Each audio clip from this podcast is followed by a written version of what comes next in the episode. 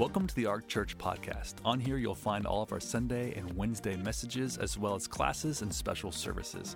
If you would like more information about the Ark Church, visit us at thearkchurch.com or download our app available to all app stores. Our heart for you is that you would live for God, grow stronger, and make a difference. Enjoy.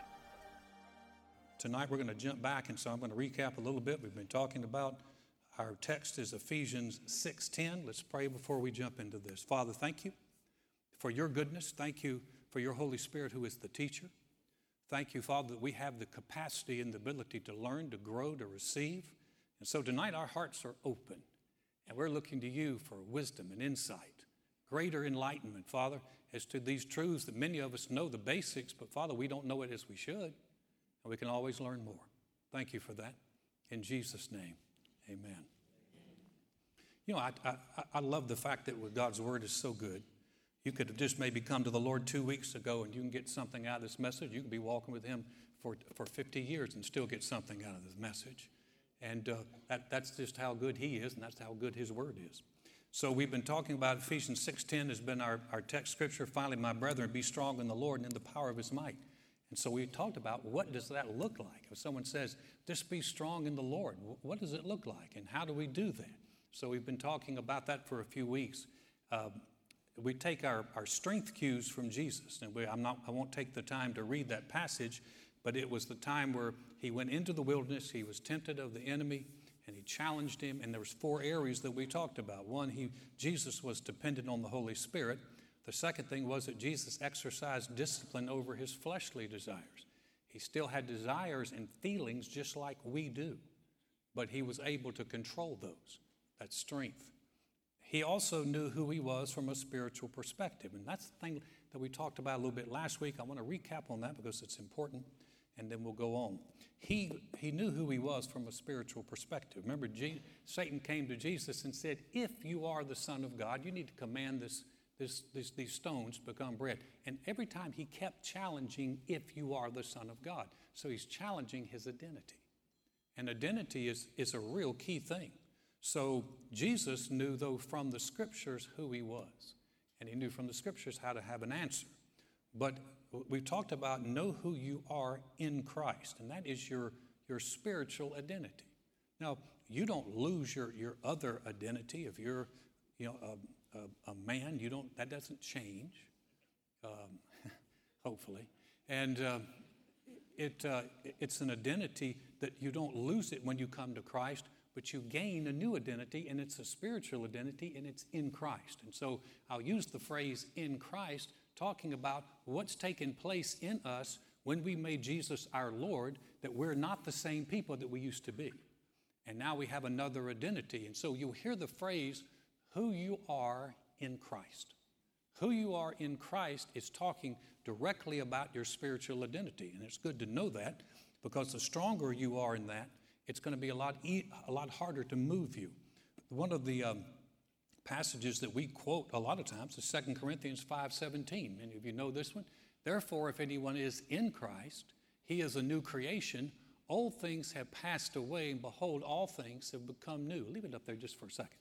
As I was looking at that, that scripture today and just in studying, I, I thought about something that, that really is helpful here. Old things have passed away. The old spiritual nature has passed away. The old things, we've been forgiven of all of our sins in the past, and all things have become new. Why don't we spend more time focusing on what's become new than focusing on the old things that have passed away? Uh, one of our challenges, and you, and you hear people talk, and they'll, they'll begin to say, You know, I, I, I used to be this way, and I did all these things, and I, and listen, a lot of us have a past that we would not want put up on the screen there. And, and we, I'm glad I grew up in, in the day when no one had a cell phone with a camera. There's a lot of us going, oh, thank you, Lord. There were no cameras around some of the stupid things I did and some of the, I mean, I used to hear about it the next day. You were so funny last night, Alan. I'm like, uh oh, so there were things I did that I'm, I'm, not proud of. I wouldn't want them shown on the screen and said this, this is who I was. But here's the beautiful thing is we don't have to keep focusing on what's old and passed away. He said, Well, you don't know how bad I was, but you don't know how powerful the blood of Jesus is and the new birth that wiped away all that old stuff. So why do we keep talking and identifying with the old things? We need, and, and the idea is, and you have to be intentional about it because it just won't jump on you, but we have to begin to identify with who we are in Christ. See, in Christ, I'm forgiven. In Christ, the Bible said, I'm accepted in the beloved. I'm accepted. You know, for people who have felt so rejected, and maybe people have rejected you, maybe your family rejected you, maybe other people have rejected you. That's one of the greatest truths that when you made Jesus your Lord, you are just as accepted as any, any Christian because it's in Christ. You say, well, no one knows me, and I'm not a preacher, I'm not a singer, and, you know, I'm nothing special. If you're in Christ, you are special. If you're in Christ, you are chosen. If you're in Christ, you're part of God's family. If you're in Christ, you're more than a conqueror. If you're in Christ, you are blessed. If you're in Christ, you are redeemed from the curse of the law. You're a, if you're in Christ, you're a royal priesthood. If you're in Christ, you are something special. You, you can, you can, you can look in the mirror before you go to bed tonight and go, You are special, but don't forget to add the in Christ. Where it gets, you say, Well, that's arrogant. No, no, no. It's arrogant if I go, I'm special. And it stops right there. I'm not special, but I am special in Christ. I'm chosen in Christ. I'm forgiven in Christ. I'm accepted in Christ. I'm dead to sin and alive to God in Christ. I'm the righteousness of God in Christ. And that See, as you begin to focus on that, that becomes the, the bedrock of our spiritual identity. I've told the story just briefly that I found out when I was 58 that my, that my father that raised me was not my biological father. He's still my dad, but he was not my biological father. And we had, my, my parents had undergone a very new at that time, especially in the South, of uh, what do you even call it? Artificial insemination? Yeah, it was artificial something. And uh, yeah, and so you know, my dad wasn't my, my biological father. And people said, did that, did that rattle you? Did that change you? Did that mess you up? And the answer is no. Didn't bother me at all. I thought it was kind of cool. It's like, great, wonderful. That explains why I'm 5'10. When my dad was 6'4, I get it. Now, okay. but what happened was, it wasn't because that wasn't a, a change and a shock. What it was was I'm more focused on the new things I am in Christ than my natural stuff. Because when, listen, when we get to heaven, think about it. I bet you there's not going to be like groups of Texan fans over here and Astros fans over here, although our numbers should be growing. but we, we won't be, we won't, we're not going to be identifying with that. We're not going to be talking about, oh, you remember when the Astros swept the Yankees? I had to work that in just for all the, this all those Yankee fans and uh, there. Listen, I'm glad we got one team in, in Houston we can identify with. But I focusing on the new. So here's here's a way. Here's just some practical ways. How do you develop a stronger spiritual identity in Christ? In the book of Philemon, we, we get a little bit of an insight here. Paul is writing to Philemon, one of the shortest books in the Bible. It said that the sharing of your faith may become effective, and that word is energized, by the acknowledgement of every good thing which is in you in Christ. Now, all the things I rattled off, it's good for you to begin to acknowledge those things.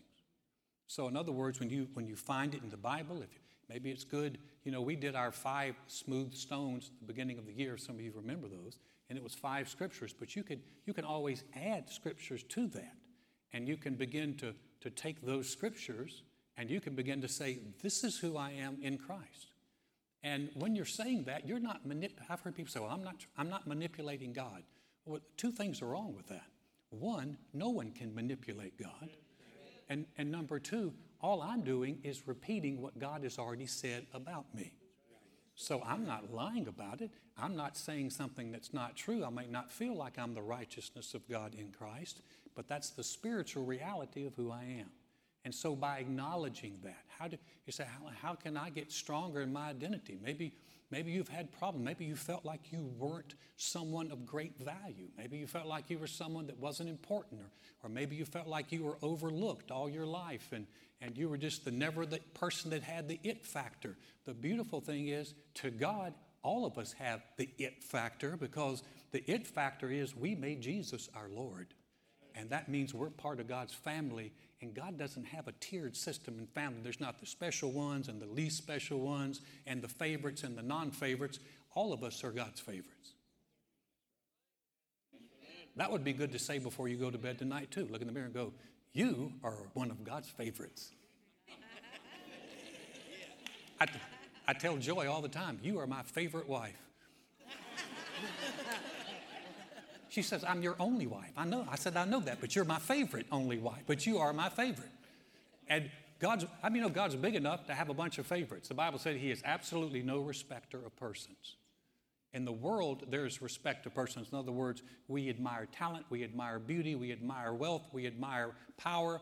In God's kingdom, He admires one thing are you in Christ or not? And if you're in Christ, you're a favorite, you're special, but it's good for us to acknowledge that. And when you begin to acknowledge that, I'm just going to be honest with you, you're not going to feel like it's true. You begin to say, Thank God I am I'm the righteousness of God in Christ. That means I have right standing with God in Christ. And I can say that because I've been saying it for a long time. I have no problem. It rolls out of me. Well, when you first start, it may not, but stay with it. If you wanted to get stronger in any area, if you just realize, man, I need to get stronger, how many of you know you, you'll have to do something different. If someone came to you and said, Man, we got an opportunity. If you can, you can make this, this trek through the Appalachian Mountains, it's, a, it's hard, it's grueling, it's like, it's like a three month trek, but if you can do it, they're promising a, a prize of $15 million at the end of this. Can, if you can do it, can you, are you in? I'm like, uh, 15 million? Yes, I am. But how many of you would think, I'm going to have to change some things. I'm probably not gonna not, I can't go buy Whataburger tonight. I probably need to eat right. I, I probably need to exercise. If I'm gonna get ready for this this this journey, this grueling journey, right? Because it's got a great reward. Well, listen, life is a journey, and it may not have a monetary reward, but there, there are rewards to it, and there are, listen, so if we want to get stronger, we got to do things differently. So it's, it's you say, well, that's, that's weird. No, it's not weird, it's different. And it's actually spiritual. And if you're not spiritual, it is weird. But if you are spiritual, you're like, hmm, that's good. I can take that and run with that. I can say about myself what God says. What am I doing? I'm acknowledging every good thing that's in me in Christ. Isn't it better to do that than to acknowledge all of our weaknesses and faults and failures and stuff where we've messed up? So, that's, that's one of the, the key ways to do that. Second thing, here's the fourth one. Make your foundation God's word. This is Jesus' example again. He's our, he's our example. Jesus resisted Satan with, It is written. Remember, Satan said, Turn these stones into bread. Jesus said, mm, It's written. Jump off the temple. Mm, it's written. He said, Worship me. Jesus said, mm, It's written. Every time Jesus responded to the enemy with, It is written. Now, here's, here's the beautiful thing about it there's no one stronger than Jesus, correct? Right? I, think we can just say, no one stronger than him, no one more spiritual than him, right? No one more perfect than him. True? Okay. And yet, he used God's word to resist the enemy. If he did, how much more do we need to do that? If he did it, if that's what he did, he never looked at the enemy and went, Get out of here, devil. I'm the Son of God. Stupid devil. Don't you know who I am? I'm, I, I was here before you were. The world was made by me. In the beginning was the Word, and the Word was with God, and the Word was God. All things were made through Him. Just so you thought I wasn't blaspheming. but He never did that. He kept saying, It's written. It's written. It's written. Why? There's enough strength in the scriptures. That's how you resist temptation. That's how you resist the enemy. But in other words, Jesus is saying, This is where I build my life. And later, this is what he said this is how we build a life, period. Our life is built on his word. Let's look in Luke. Jesus is talking. He said, Whoever comes to me and hears my sayings and does them, I'll show you whom he's like. He's like a man building a house who dug deep and laid the foundation on the rock. And when the flood arose, the stream beat vehemently. That's a big, bad beating against that house and could not shake it, for it was founded on the rock. But he who heard and did nothing is like a man who built a house on the earth without a foundation, against which the stream beat vehemently, and immediately it fell, and the ruin of that house was great. Same storm seemed like it hit both houses. One house stood, one house did not stand. Why? One house was, was built on a solid foundation. And so, building our lives on a solid foundation is we have to be ones that we come to Jesus and we hear His word and then we begin to put it into practice. Begin to put it into practice. Now, I realize I'm talking to people who are here or watching on Wednesday night, and so, which makes you special. You already were special, but you're special, special. And so, you're, but understanding is, is it's not just hearing the word, but hearing it and beginning to practice it in our lives that builds a foundation that when the storms hit, we can stand. You know, I, I think sometimes people look at other people's lives, and, and Joy and I have, have encountered uh, in our 40 years of marriage, we've encountered some storms. She's been deathly ill. We've had children that, that, were, that were sick, and, and we had problems and challenges and all this kind of things. And you say, well, you know, you and Joy, you stood because you're preachers. No, a, a lot of these things happened before we were pastors. And so the idea is, as you begin to take God's word, you begin to put it into practice. We had a marriage that was bad. I mean, we argued a lot, we fought a lot, there was a lot of pain, a lot of drama, a lot of stuff. You say, well, what happened? Did God just one day feel sorry for you and just go, doggone, they're trying, and bless her heart, she's had to live with him. Joy thought, Joy thought, she was, she was raised Catholic. Anybody have Catholic background here? Joy was raised Catholic. She thought when she got married to me, she thought for a while there she was having to do penance for something. That's how bad, that's how bad it was. And she's like, I guess I deserve this somehow. I'm having to do, do pen. That's how bad our relationship was. We say, well, well, what got that turned around? Well, it, it wasn't, it, it wasn't just going to church. We begin to hear things. We begin to hear what God said. We begin to hear what God said about relationships. We begin to hear about how to walk in love. And then we begin to practice it. Did you, were you perfect at it? Mm-mm. No but we grew. And that's the key. And so when the storms begin to hit, and we had some storms that hit, when the storms hit, we didn't crumble because we stayed with God. We stayed with what He said. We stayed believing that we're going to come through this. And that's where, that's really where the rubber meets the road. Is when Jesus said, when you come to, He said, He who comes to me and hears what I say and then begun, begins to do it, he's like someone that digs deep. You ever dug holes? Digging is not easy work. Man, I've dug post holes. For a while there, I was a, I was a hole digger down in, in, uh, in Florida. Dropped out of college and went down there. I was a, I, I used to put on my resume, landscape engineer assistant. I was a hole digger, man. All I did was dig holes for a while. And, and man, that's hard work. And, and so digging deep, he said, you hear and you begin to do it, you're digging deep. That's, that's digging deep. And so, beginning to hear and put God's word into practice, you say, Well, how do I do that? Well, I just gave you something tonight we can do. You can begin to go find out what the scriptures say who you are in Christ, and you can begin to acknowledge that and begin to say, I'm saying yes to who I am in Christ.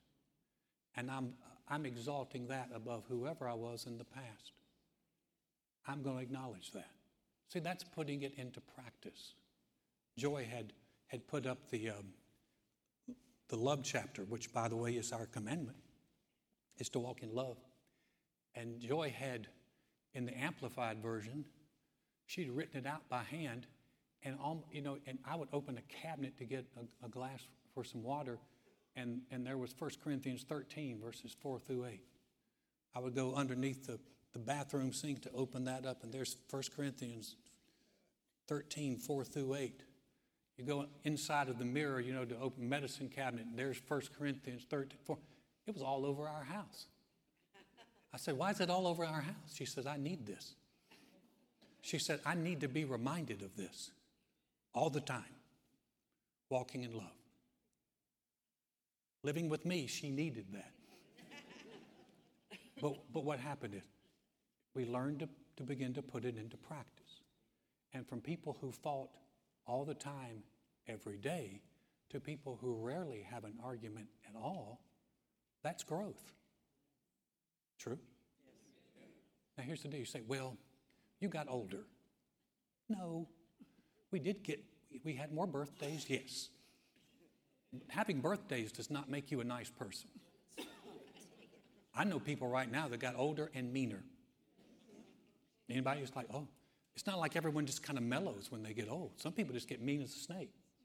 Some people stop caring what anybody thinks. They're just going to say it anyway. I just say, I'm old. I'm going to say it anyway. I won't say it. I'm going to speak my mind. Well, unless you got the mind of Christ, we really don't want to hear it. But getting older doesn't make you better. Practicing God's word makes you better. It helps you grow. So it wasn't that we were preachers and, and, the Lord felt sorry for us and fixed us and we have an advantage that you don't have. Every one of us has to handle God's word the very same way. We got to hear it and do it. Preachers do not have, I know this always freaks y'all out. Preachers do not have an advantage over you in this area. In fact, it's actually it's a disadvantage. And the disadvantage is because my words can come back to bite me. You say them publicly, and my wife will look at me and go, Well, Mr. Bible person, because my words are out there and they're public, and so the Bible said we who are teachers receive greater condemnation. So we don't have an advantage. I have to do God's word just like you do. I, I love, I always love the response of this. People are looking at me like, we thought you had it better. No. No, no, no. There no, there, there's, there's no, no one has an advantage. Those of us who, who preach and teach and sing, that's a gifting of God to help you. But it's, that's an anointing. And in fact, people, how could a preacher fall? Because we're anointed to preach it, not to live it. Did you hear me?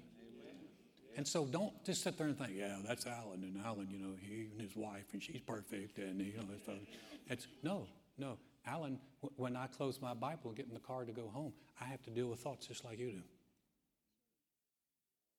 I have to, I have to, I have to deal with people who are in my lane.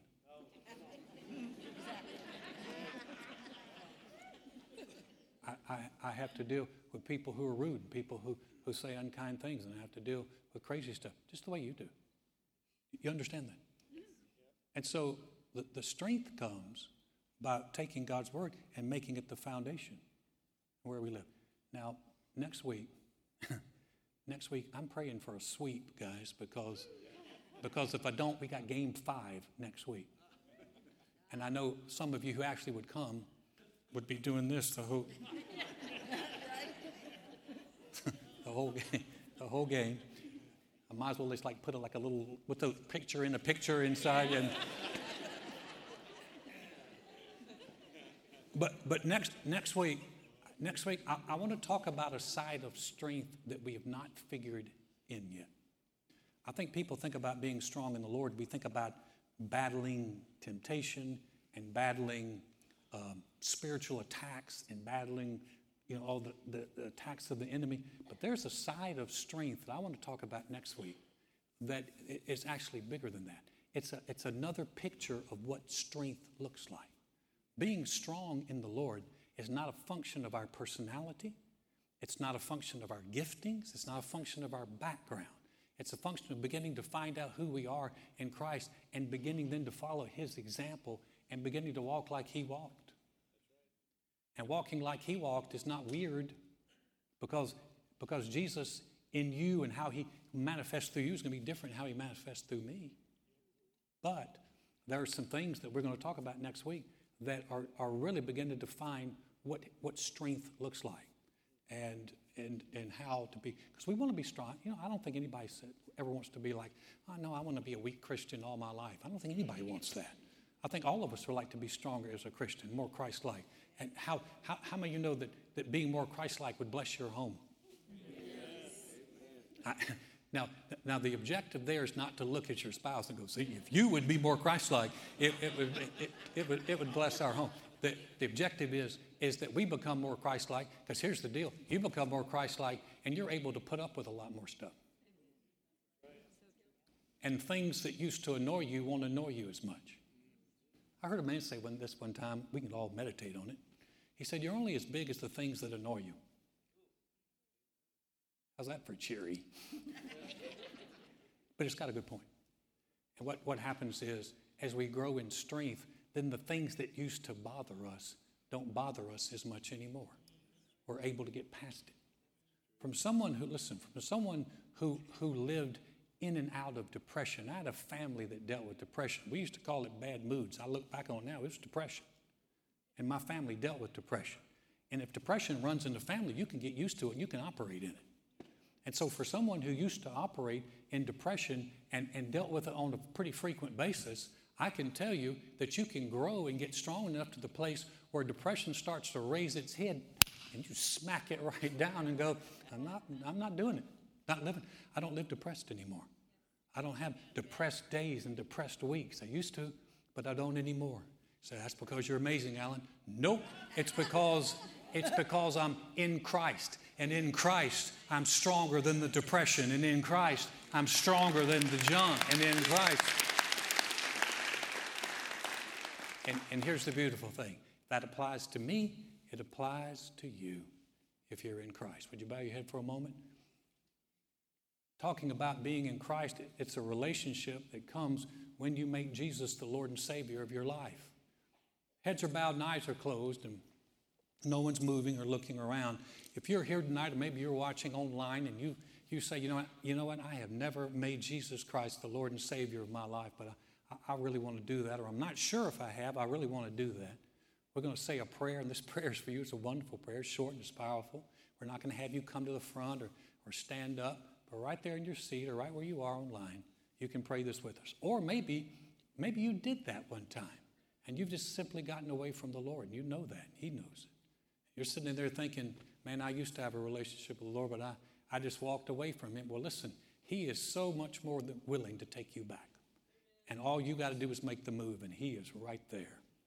The prodigal son parable is a great picture of a God who's looking for you to come back. And if you will, He will run to meet you and bring you right back into the family. Heads are bowed, eyes are closed that's you that I'm talking to, either one of those situations applies to you, and you say, Alan, I really would like to be in on these prayers. Would you pray for me? Would you slip your hand up just real quickly across the auditorium? Thank you, thank you, thank you. Thanks. Yeah, I got those hands. Yeah. In the back? Great. Wonderful. You can put your hands down. We're going to pray. If you didn't lift your hand, you wanted to. Obviously, if you're online, I can't see you.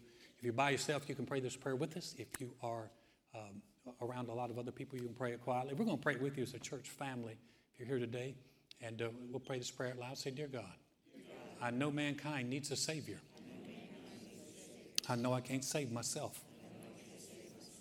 Jesus, I believe you're the Son of God. I believe you died on the cross for my sins. And God raised you from the dead. Right now, I confess you as my Lord, as my Savior is the one who forgives me and restores me. Thank you, Jesus. My past is forgiven. I have a relationship with you. I'm a new creation in Christ because I've said yes to you. heads are still bowed and eyes are closed. Heavenly Father, I am so thankful for the people who made that decision, for the people who prayed that prayer for those who've come to you for the first time and for those who have come back. And Lord, we just rejoice with them. This is eternity that we're talking about. It's so valuable. Thank you for that. Thank you that you paid the price that they could have the freedom to come, and we rejoice with them. And Lord, I thank you for those of us who have walked with you, who've been purchased, accepted, redeemed, forgiven. Thank you for what you have done for us in Christ. May we never, ever lose sight of the magnitude of your mercy and grace in our lives. And we give you all the praise for that. In Jesus' name, amen. Amen. Thank you for joining us. We hope this message has blessed you. Don't forget to check us out on all the social platforms. We're uploading encouraging content on a regular basis. For more information, go to thearkchurch.com. Have a great week.